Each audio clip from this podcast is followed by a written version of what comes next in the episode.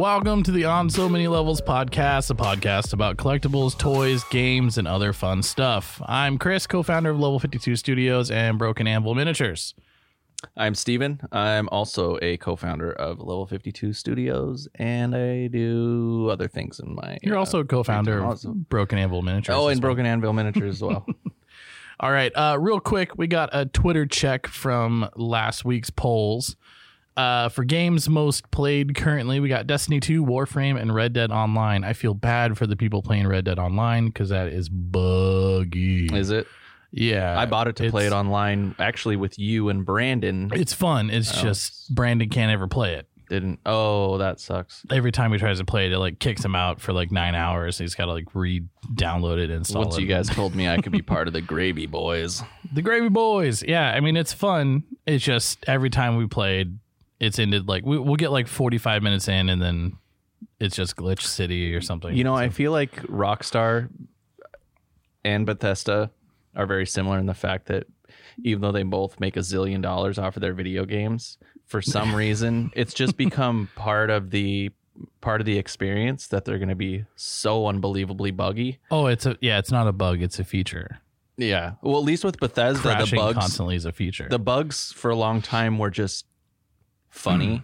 They Yeah. would just be funny things. Yeah. They weren't game breaking, and they just did work kind of part of it. And you expect it because they had a small team. Um, Rockstar, I'm not sure. They basically Yeah, built a gazillion dollar empire off of Grand Theft Auto. But Grand Theft Auto, the same thing with like multiplayer was always just crazy. so buggy, so buggy. Anyway, Uh, then the other question we asked was name a game that you think cannot be multiplayer. Uh, someone said the Yakuza series, which we said nope, that's an easy easy one to make multiplayer. It's a beat 'em up style game. yeah, Just making. I mean, have you ever heard of Double Dragon? It's basically the same thing. You just add another character in and beat everybody up. yeah, Done. that's No arguments. We win on that one. Uh, and then another person said Medieval 1 and 2, which is also super easy to do. Just make another character and play along and beat things up.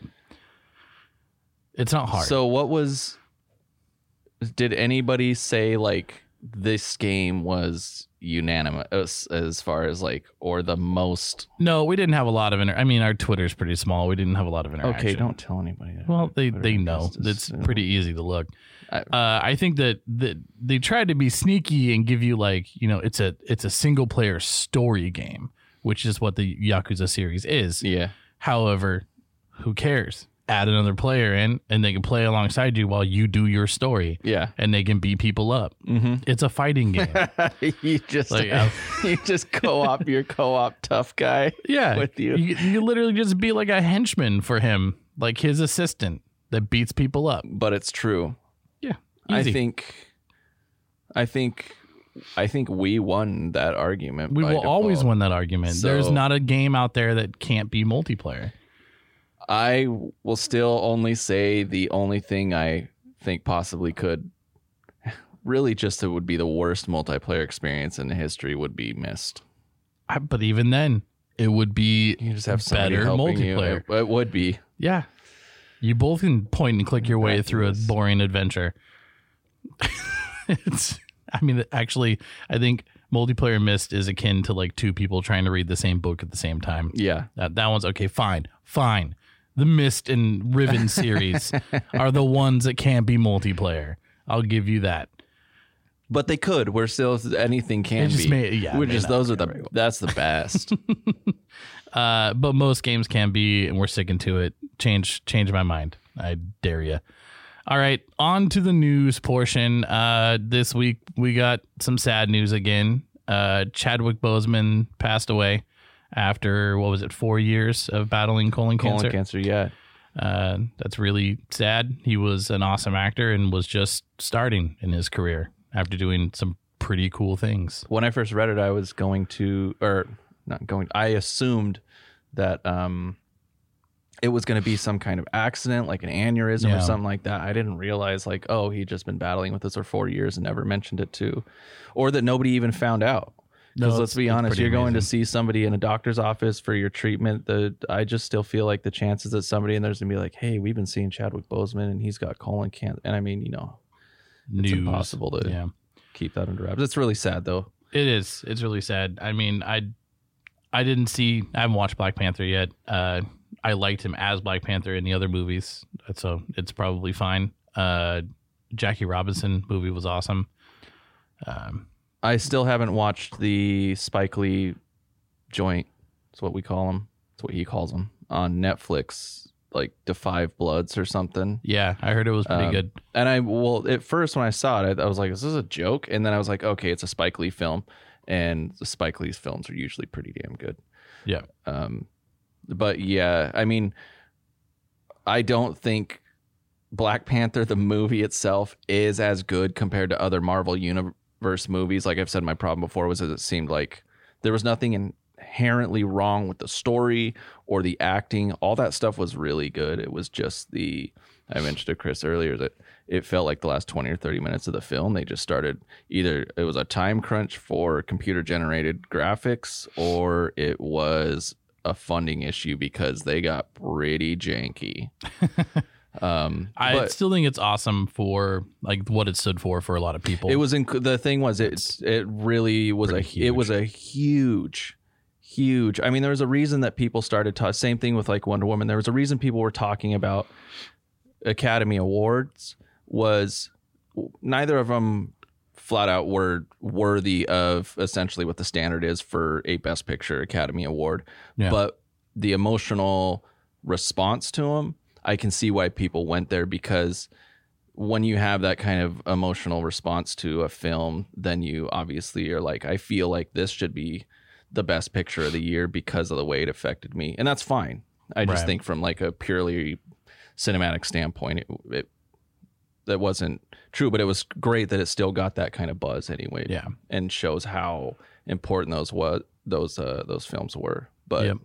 Well, rest in power, Chadwick.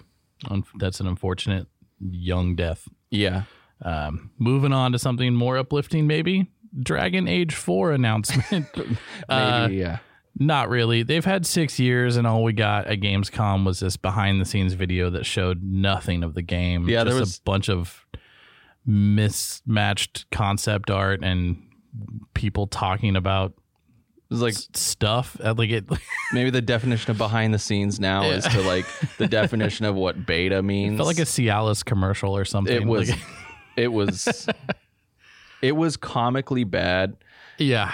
to go through the effort of creating that video and then even doing those weird interviews where they're walking through the woods. I don't know. maybe Uh, yeah, they're I don't on know what the hell that was campus all or about. BioWare campus or something, but it was weird to only learn absolutely nothing about the game except there are elements of a video game in it. There are Yeah, characters, characters. and they're doing character things. And you're going to be playing as those characters, and you'll be attached to other characters. And they have friends and family and adversaries. Oh my god! So basically, every game ever. It did make for, I guess, what would be a nice uh concept art portfolio for somebody because Yeah, it was probably about 70% concept art. We got to learn a few people's jobs, I guess. Yeah, I don't remember cool. them.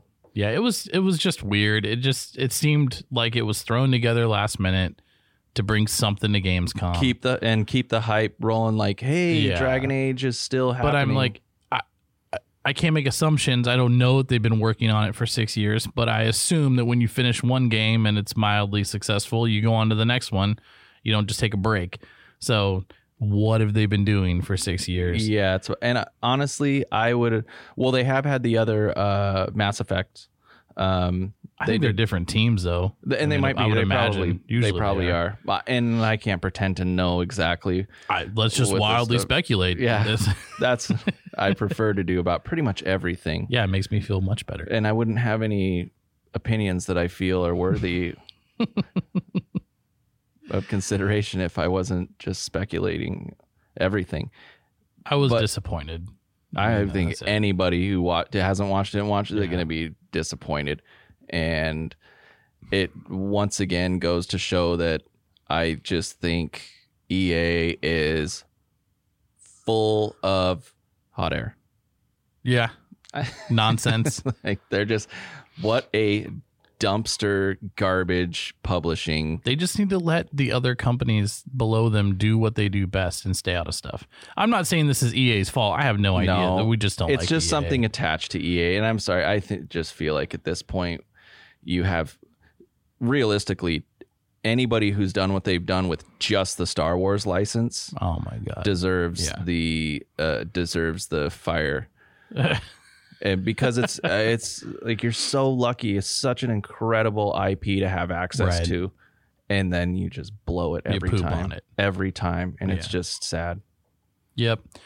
Uh, all right. After that, we got the uh, Call of Duty Black Ops Cold War. What was it? Cinematic trailer. yeah Did they have a gameplay trailer too? uh, i think they showed like uh, maybe one second of gameplay if i'm looking down a Cool. uh, magnified I mean, it's of Call of kind. Duty. We kind of know what it's and that's the like. and that's true. We know what it's going to look like. It's probably still the same yeah. uh, engine as the Infinity Cinematics Ward. look good. They look good. A Ronald Reagan look like a Uh, Coopy, Cupid Yeah. doll or whatever the hell they are. Oh, like you could lean him back and his eyes would slowly close, Like and then you let him sit. but um, like he was wearing a bunch of makeup. it well, it, looked pretty bad. But Yeah. then again, was incredibly accurate. Like That's you pointed out exactly with how how he looked looked in in real real life, Scary. like a old, scary, melted plastic action Like a- figure of a president. like you pulled him out of Madame Tussauds wax museum. yeah. and let him sit in the sun. Yeah, a little melty, He, like an old ice cream but or something. I do. I'm I'm always excited for Black Ops stuff because even Yeah, the last Black Ops game, uh, I really liked the way they did their battle royale. The multiplayer stuff Yeah. was good too, but I like Black Ops because I feel like they always seem to keep it relatively simple for Yeah. the. Um, you You're don't not need running to- around in a mech suit. And, Yeah, jetpack with the cybernetics and yeah, and then I just I just love the cold everything about the Cold War era except for the fact that there was a war that actually was right, right. detrimental But that- to a lot of people's lives and that livelihood. time. Yeah, but I was fascinated by it and the original Black Ops. I really just loved everything about that game. It was like it was probably my favorite multiplayer uh, shooter from like uh, from the Call of Duty franchise Yeah, and then now this one looks like it's going kind of back to that same thing. It is kind of so. sad that there's at least right now it looks like modern warfare is going to hang on to the battle royale part, which is Warzone. Uh, it would have been nice, but I realized that they're probably not going to want to cannibalize right. uh. Warzone because they've spent so much time and money building it. That's speculation too. They might Yeah. not have spent anything, but Yeah, we'll Uh, see. I mean, I'm excited. It looks like it's gonna be good. yeah. Um, the next one is uh, Lemnis Gate. What do you think of that trailer? That was like I said after I watched the trailer and then I had to go read about the game because Yeah, my brain started to melt. just yeah it would just hurt a little it was really a lot actually I didn't know what was going to on. decipher what yeah, once it started saying this time travel turn-based shooter i was like oh my god even a turn-based shooter i'd already be like i have no idea how to even comprehend No, this and then I they're like and don't. time travel where you manipulate the future of the game oh i mean it in this- like 25 second loops. Like I don't. I'm thinking it's like a. You go do your action, they go do their action, then you respond to their action with a new action. But how do you resolve that in the end? it kind of sounds like a tabletop trading card game yeah, but but in it's always going to be whoever goes first, right? I don't know. This is why it's not because once you add time travel capabilities to anything, you've just kind of thrown so many wrenches in any kind of uh the only way I could see it being like not super easy to manipulate in terms of like winner uh, would be if the time loops aren't always 25 seconds, like they're up to, but you can go do an action and come back sooner so that while that other person is out doing their action to change the course of time, you can then come back out and try to stop them. yeah. I and even when imagine it's gotta be saying something that. like that. I have no idea what the format's going to be like. I guess it's one of those we'll have to wait and see. Yeah, And it could be really really cool. Yeah, Um, yeah, or it could be a dumpster fire. yeah, it could end up being. I just always say everything that releases and is hot garbage. It could just end up being No Man's Sky, which I haven't played, but I've It's heard really is good actually now. really good now. Yeah. yeah. this is when they should have released it, like this Mhm. year. right. Uh, and then we got the Medal of Honor Above and Beyond game, which at first I thought was just really bad graphics, and then realized it was VR. Yeah. And it's still bad graphics, but comment when I first saw it was it looks like Muppet Hands. And- yeah, like I mean, I guess it's because they're making it for PSVR, which okay, fine. Um, but I I have some PSVR games that look really good, yeah. so there's really no excuse. But killing Nazis in first person VR seems pretty cool. I think it'll be cool, and I'm actually glad they are doing the uh trying to maybe they're not but it seems like they're trying to make it more accessible from a hardware standpoint yeah, they made it and- like for the Quest, right? yeah so if it's on the oculus quest then you're basically an embedded hardware and You you're go limited anywhere and kill Nazis. yeah and Pretty so great. if they're doing it like that and trying to keep the frame rates because I, I know that the the when you have either erratic or too low of frame rates you can get really sick yeah, when doing when trying to do VR. Um, so yeah. I was playing the Half Life VR game, and something was wrong with my settings. I don't know what was going on, but it was like the it was bad. It made me really sick. I had to change the settings, and I could play for like ten hours, but. I was in it for like 10 minutes and was like, oh God, I'm going to vomit. and I still haven't played that. I just Oh, have to. good. I know, I know. It's and really. Half Life is definitely my favorite game franchise ever headset. been made. Yeah, it just always it seems like a a process. It's not. No, I got the, I got the, whatever the Pro one is, Oculus Pro or whatever. You just plug it in. Literally. Okay. That's it. There's none of the like the stupid The things. You, sensors? s- yeah. Yeah. Oh, God, I'm glad those are done with. Because I really wanted the Steam. Uh, what is it called? Do you remember what it's called? Overpriced. The yeah, Steam the overpriced. Steam yeah. overpriced. Lord. Yeah. It's headset. Um, I yeah, that was I wanted one, but I was like, yeah, Too I'm not many paying for monies. that. Yeah, uh it's like paying cash for the first iPhone. no thanks. no. So now we have some uh, entertainment news. Uh, we'll start with the Raised by Wolves series announcement, which looks awesome. Yeah, uh, I I don't think I've disliked anything that Ridley Scott's done. No. Um, I know there's a lot of people that watched uh like the uh, what were the Alien? They weren't the Alien movies. Prometheus. Oh yeah, Okay. yeah. yeah. And a lot of people are like, ugh. I was just, great. uh, I loved that movie. It was I loved both of them. Um, I always just end up liking Ridley Scott's movies. Yeah. And um, this looks like awesome Ridley It Scott looks great. sci-fi.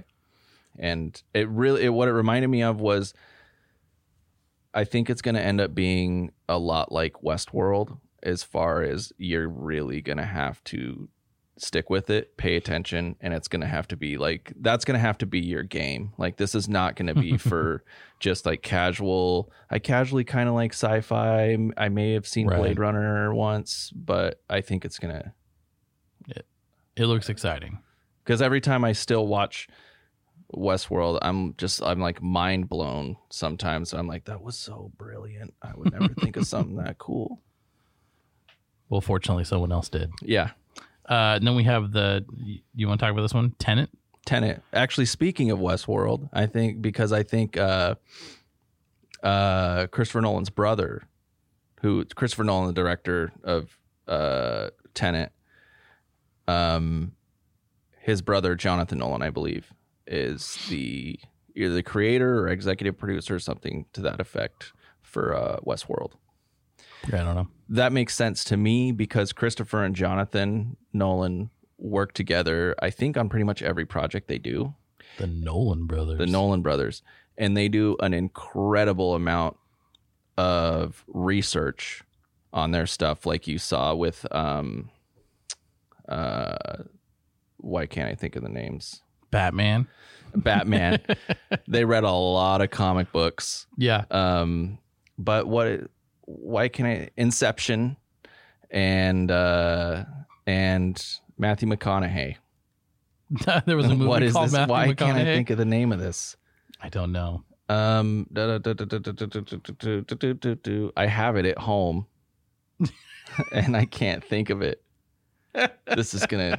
This is not. Are you okay. talking about Interstellar? Interstellar, for the love of God once I moved on from Inception, I was like, it's definitely not another. It's just in- done. so anyway, both because Interstellar was the same thing. He a huge amount of research that they did on the concepts that they were using in there regarding like space and time. Yeah. And so that stuff I like because they kind of they try and piggyback off of theories or come up with their own theories that are actually based in real science. You don't get like what you had in was it Avengers Endgame when they decide to try and explain uh, time travel and then you just realized it didn't make any sense and they were just talking on their ass at one point. Anyway, so Tenet does have to deal with time travel. It's like a time travel podcast today. Uh, but it looks awesome. It's got John David Washington, who is a phenomenal actor that I think a lot of people aren't really aware of. I didn't know until the other day he was Denzel Washington's son, is- which I is I didn't know that either. I didn't either. Because when I first saw him, I was like, dude, nobody knows about this kid. I've never seen him, and he's really, really good. And then he was also really handsome. And then I thought, then when somebody said, oh, Denzel Washington's kid is in 10, and I was like, oh, that makes sense. and then your your other favorite guy that you got a Yep, crush on. Robert Pattinson. Mhm. So I always uh, the thing with Christopher Nolan, who I also have a crush on, is that he's one of those directors where I just assume if he gets somebody to play a part in his movie, that person's awesome, and they're going to do a great job. Same reason as if he directs a movie, I assume it's going to be amazing. Yeah. So there's only a couple of directors uh, I have in my uh, in my brain bank at the moment that Brain bank. where I just assume anything they release is going to be amazing. So he's one of them. Anyway, so Tenet has supposed to been was supposed to have been released at the beginning of summer. It kept getting pushed back for obvious reasons, and I know a lot of movies went straight to streaming services. Yeah. uh, but Nolan didn't want to do that specifically because it was in, I believe, 70 or 70 millimeter IMAX. And he was like, it, it really is meant 100% to be viewed in theater at this at this Ah. point. And so he's Gotcha. really want to do that. So on September 3rd, it'll get released. Finally gets a hard release date.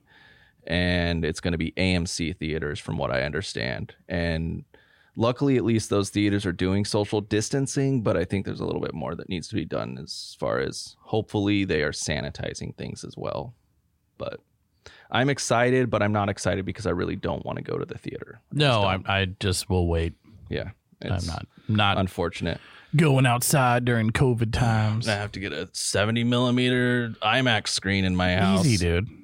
I mean, all the theaters are shutting down. You can just buy one from one of those. oh that's true and just go watch it by myself yeah, i invite my friends to watch it in their own theater yeah. I want an feet intercom away. system which is just called a cell phone i guess these days Yep. All right. So this week, uh, we are going to discuss what makes a statue good. Yeah. um uh high moral standards no, we're talking about the pose, the story, the dynamism, the detail, the paint, and all the little things that make it look better than other statues.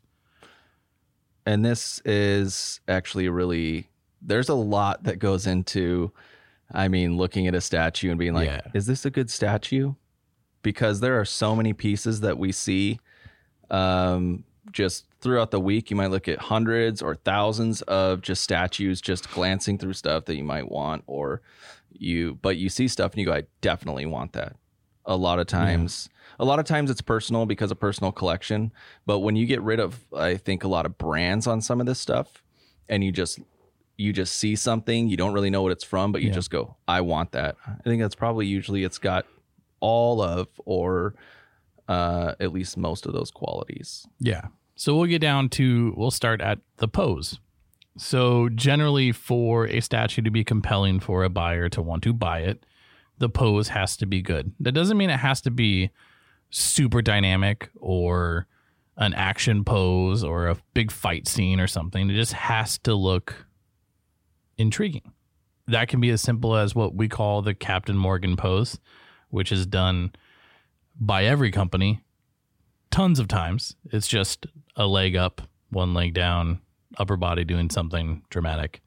like holding a gun or a sword or their hands out in Yeah. victory or something. Um, but generally, that pose will make you feel like you're looking at a heroic figure or a villainous figure in their environment and doing what they do best. And I think uh, I'm not an art history major and I'm not classically trained, but I think you a lot of that stuff probably comes from. You could correct me. You would know. Uh, comes from uh, Greek sculptures, like ancient Greek sculptures, Roman sculptures, Some and like it, the yeah. Renaissance. And then you find the same thing kind of in art, where they clearly try and convey a like a personality Mhm. um, or a feeling just from like kind of the pose and those things. Yeah, that- more so with the the Greek and Roman stuff. It's usually there's a story involved in the Sure. statue, right? And so that'll lend to the pose. So it's usually about a character or a god or a person doing something. yeah, Um, a lot of times the pose is just a contrapasta, pasto, contrapasto, I think is what it is. Uh, it's where you you know your body's just your weight's on one side or the other. mm-hmm. Um, David is a good example of that. Yeah. Um, and you see that a lot in current statues. That's a standard museum pose. It's Yeah. just the character standing, but it would be awkward if heroic. you were if the character's completely centered. Yeah, if they were like legs locked and Yeah. And people have tried to make a lot of p- statues like that and still do, and they Yeah. look the only time that works is if you have like a Shazam character or something where they have like their hands on their hips yeah, and the legs are spread out and there's a cape flowing. But even with that, there's movement with other elements in the statue beyond their stiff Yeah. body. Um, but pose, pose is a very important one to to have a statue be compelling. Um, and you'll know right away when you look at a statue and the pose doesn't feel right. Um, that's part of something you'll hear us mention many times. Uh, it's called the uncanny valley. It's when you can look at something and go, "That's just not quite right." yeah. and it can come down to a face sculpt. It can come down to proportions. and I think we mentioned it last week. You we just didn't talk specifically about the definition there or the Yeah, yeah. I'm sure that I probably talked about it. um, Well, I don't think we talked. I think it was just mentioned like there's sometimes you look at art and Oh, yeah, general, yeah, and yeah. it just something's not right. yeah, and that's uh, uncanny. Uncanny Valley is a it's a big one because it sometimes it can be really small. Like just one little thing can be off, but that'll throw the entire balance of the the Yeah. whole statue. off And we've make been through that when Mhm. having to look at uh, poses and stuff that statues that have been sculpted and sent back, and then you just look and you're like, It's just one. everybody looks thing. and is like, Yeah. something's wrong with this, and then Yeah. somebody usually finds Well, on it. a uh, you know on our current statue that we're working on right now, it's an Ultraman diorama statue. Um, sculptor was James Kane, who's an amazing sculptor, uh, and he turned it in, and, and we kept having this back and forth of like, well, we need to move Ultraman just a little bit because there was just something something was off with his pose, and we couldn't quite place it, and it just took a lot of tweaking until finally we're like, okay, it's it's fixed, but. Sometimes you don't know what it is, and you have to like just work over the whole thing. and it's telling like how yeah, I mean, uncanny it can Yeah. be anyway when it takes like several seasoned Yeah. artists and industry professionals to just end up finally having to just tweak trial and error instead of just being Yeah. like, oh, this is exactly what's wrong with it. And everybody did. I think Yeah. all of us in the office were doing our own tweaks and just trying to figure it out until we finally did. Um, so pose, I would say pose is probably number one. It's a really good thing. Uh, story that goes along with pose, but it's is the statue telling a story? Does it have some type of interactive environment? Uh, is there something else beyond the character?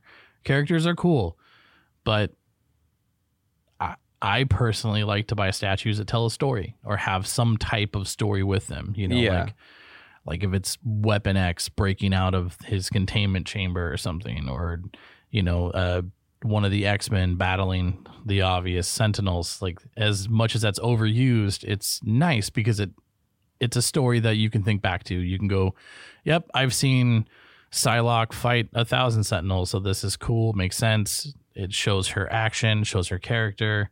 It tells a story. And it's consistent. When it when Yeah. it's consistent, it doesn't bother, bother you. I can't think of anything off the top of my head, but we, especially with customs, and then I don't I say especially with customs, but it happens a lot too with production stuff, and you're just like, that is not consistent with the story behind that Right. character. Yeah. Why is this character involved with this? Why is they this little trinket here or this this uh, landscape? It's just very. that brings me to the next part, which we can skip over a little bit. Uh, a story because the story's easy. It's just tell a story with its statue, uh, but make it accurate. Uh, the next part is art direction. So if the statue is poorly art directed, you might have a bunch of stupid, meaningless trinkets that people just want to pull in from all these countless things that they liked about the character at one point in time, but have nothing to do with the scene the character's in yeah, at the moment. The hype thing is to throw everything from either the DC or Marvel universe onto the base of the so statue dumb. that you Yeah. possibly can fit on there because the character happens to be a DC or Marvel character. But that's the difference between like a poorly made custom and a sideshow Marvel piece. Yeah. Where you'll have sideshow doing like their latest premium format Thor was amazing. Yep. Sculpted by Daniel Bell. He's a great sculptor. excellent sculptor. Uh, but that one was just telling a story of Thor fighting. I can't remember his name. I can't either gonna make me not seem cool anymore. I just lost all my cool credits. Uh, he's fighting somebody. It's cool. It's awesome. There's a lot of fire. I There's think it was the stuff going on. same same guy that uh that he encountered in Ragnarok at the beginning of Ragnarok. Yeah, I I mean this is the problem. Whenever we do these podcasts, we think about stuff and then it doesn't come to our brains for some reason. I Surtur. Yeah, there you go. That's the one. All right. But it's cool. It tells a story. It's simple. You don't have to throw in like nine other characters' dead limbs No. around him as if he's some like battle beast. And it's consistent though. It's consistent Yes. with people who are fans of Thor know what that is. And Yep. it and it just and it's consistent throughout from the comic book and the shows and the movies are consistent then through the to the statue. But then even again Yeah. by itself for people who aren't they're not going, What is that? They're right. just like, that's a great looking statue. It's like cool. they're they're uh they're one with um cable cable's a good example Yep. of telling a good story. It's it's consistent. The pose is good. Uh it hits all those markers. It was well art directed. It looks like cable from the comic books and it's got a little peek of uh deadpool exactly. there, and nice. incorporating a little deadpool in that is perfect because i don't think until the movies i don't think they were intrinsically linked like they should have been in pop culture where it was Right. cable Right. and deadpool belong together. It's a big deal. It, yeah, and uh i think they did it really well Yeah. because you know deadpool gets on his nerves and Yeah. what he was doing was quite annoying um so that brings us to the next part which would be the dynamism um you don't have to have a crazy statue right like that goes with the pose pose needs to be good but dynamism can show itself in many ways it doesn't have to be just in the overall pose of the statue, but it's how dynamic does your character feel? Is there expression in the face? Are the muscles tensed? Uh, things like that will show off its dynamism very well. And like if you have a character in a Captain Morgan pose holding a sword up, let's say uh, Lion-O, right? Like yeah his mus like his muscles should be tensed. He should be showing that he's like Yeah. I'm victorious or whatever. But if he's just kind of like lackadaisically holding the sword up, that's not going to feel very dynamic, and it's going to and facial expressions end up being one thing that end up i notice you see make a lot of statues just kind of they'll be doing there'll be in some kind of like action pose. Right. um and then you'll see like just a str- like a straight face. Yeah, or doing some kind of grin showing all of their teeth that would not even like, it just doesn't make any sense. Right. i i but the big thing is that just seeing like just a you just see like a blank resting face but then they're in Yeah. some kind of action pose which is awkward yeah. Another thing I think right now there's a huge obsession with details in statues, just for the sake of having details. Some of the best statues I've ever laid eyes on were Bowen statues, Mhm. and they didn't have a ton of detail. They had no surface texture. no whatsoever. It was just good sculpts. Um, I think details good for things that need detail, like hair or a face. You don't need to put in fabric detail on everything. I mean, it's nice No. sometimes. Like when we did it on the Jay and Silent Bob, it made sense because we're making realistic statues.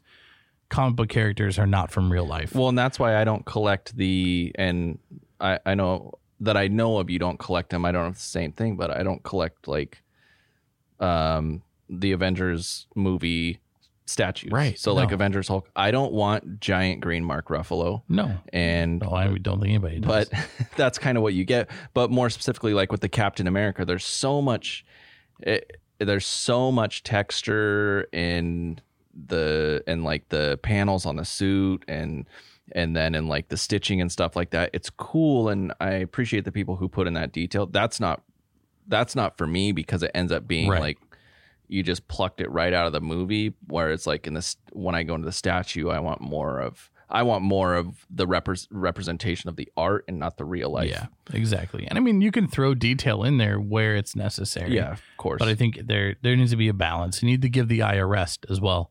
So when you're moving throughout the sculpture, have little pockets of detail. Draw your eye upwards that, you know, eventually everything leads to the face, which is almost always the point of the statue. It's that's where you want your eyes drawn. So your detail should lead you there. Um, the next thing that's important that'll make a good statue is a good paint job. Uh, the paint job's bad. This the statue's bad. Ruins like the it- it entire- ruins everything. Um, I've seen some pretty piss poor sculpts that were saved by really good paint jobs. and then um, great sculpts that you didn't realize how good they looked Yeah. until somebody fixed the paint on it and you're Yep. like wow that actually looks really good until you get a repaint. Yeah. Yeah. So I think paint needs to match, and that that goes back to everything else. I mean, all this kind of is one encompassing thing of good art direction, right? Because you have a good art director, you're going to get a good pose, you're going to get a good story, you're going to get good dynamism, you're going to match the detail appropriately throughout the character where it needs to be, and you're going to get good paint, uh, hopefully. And And I think it's something that gets overlooked as well as people just throw the art director title at things or they just take somebody and this is an artist, well, you can be art director, but not realizing it's really something you need to be trained for, have a knack for as well. I think Yeah, you can be trained exactly. Like I think you can be trained in art, but I, you really just have to be able to just have a knack for it as well. Yeah. Just that instinct for like that looks good. This is going to be popular. So if that's what you're going for, obviously. Yeah. You know, and and the other part of this too is you can ignore everything we just said and if you like a statue that doesn't have all those things, doesn't matter. If you Yeah. if you like it, you like it. So there is there's this is all good information, but at the same point in time at the end of the day, you buy what you want. Yeah. You collect what you want. And I mean, there's Um, lots of things like that that a lot of people will buy and have over Oh, over yeah. the course of the years because a it was it was advertised or promoted properly in a way that it reached enough people and they Yeah. were convinced this is really good and weren't really out there looking for what's better Right. and Sometimes price dic- dictates that too. Like uh, one of the most popular series of statues sold by GameStop is the Modern Icon stuff, which is like fifty dollars. It was made by Chronicle Collectibles, and it's terrible.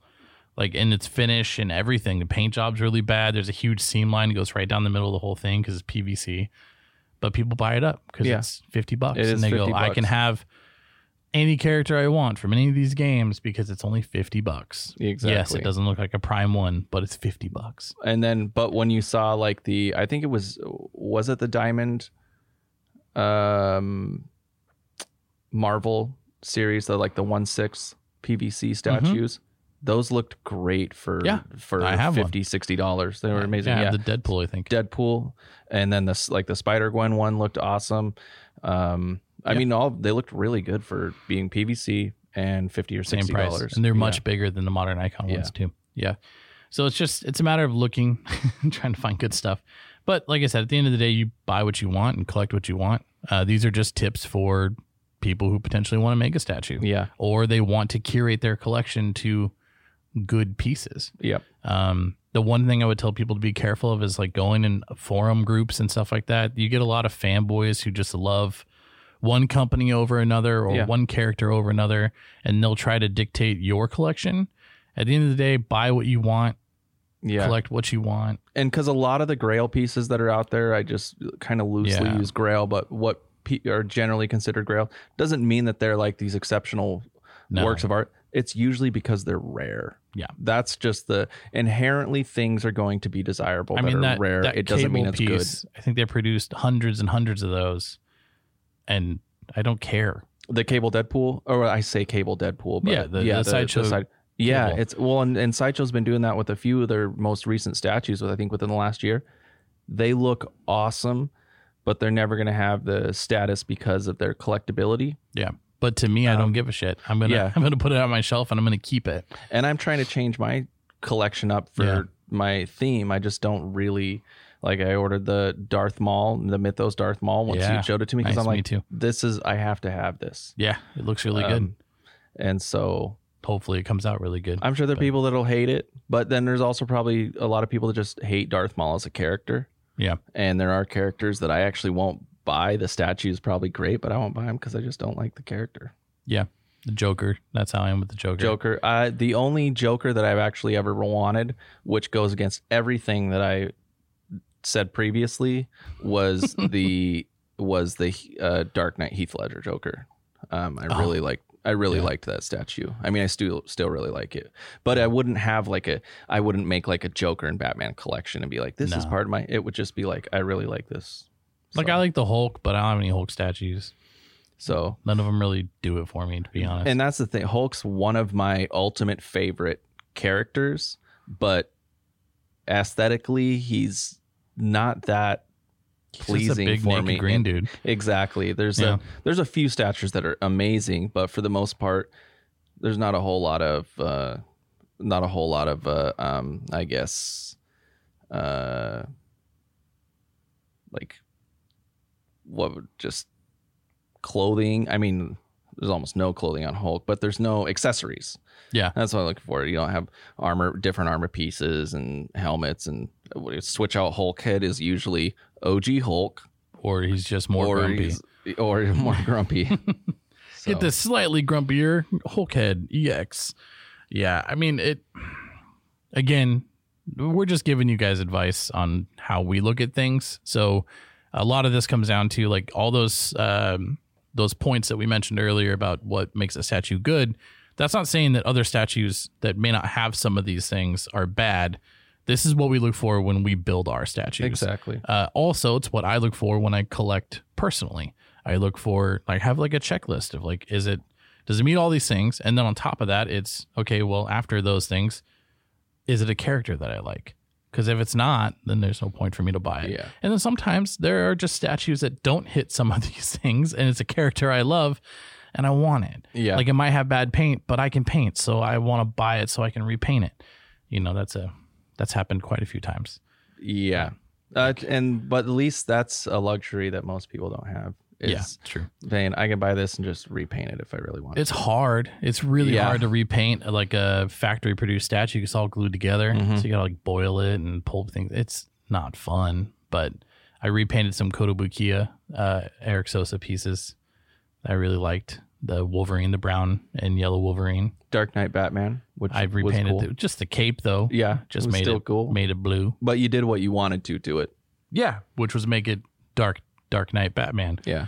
I don't know why he didn't have a blue cape to begin with. Yep. should have been blue. Uh, yeah, I repainted. I added some like some edge highlights to the stealth suit Iron Man from Bowen. Yeah. Made it look a lot better. Then give it a real matte finish. Because why would he be gloss if he's stealth? Yeah, I understand. Plus, that's uh, the matte finish. Just and personally, the matte finish just looks better on It does. almost everything. Yeah, you get rid of all that weird paint The- gloss and all the lighting Yeah. stuff. But anyways, you're just listening to two dudes talk about stuff that we like at the, Yeah. at the end of this. So uh, go out there, buy some statues, support your companies, support Level independent 52 artists. Studios. Yeah, you I'm can buy some statues from us. We have a bunch. Uh, we sell them a lot on Sideshow. So go on there and grab some. And I can say unequivocally, all of our stuff is incredible. Yeah, there's no bias here at all. We're definitely not biased. Uh, no, but for the most part, we do take a lot of that into mind, and we try to to produce Yeah. really nice things. Um, but with that, uh, we'll let you guys get on with your day. Thanks for listening. I'm Chris. I'm Steven. Thank you. Bye.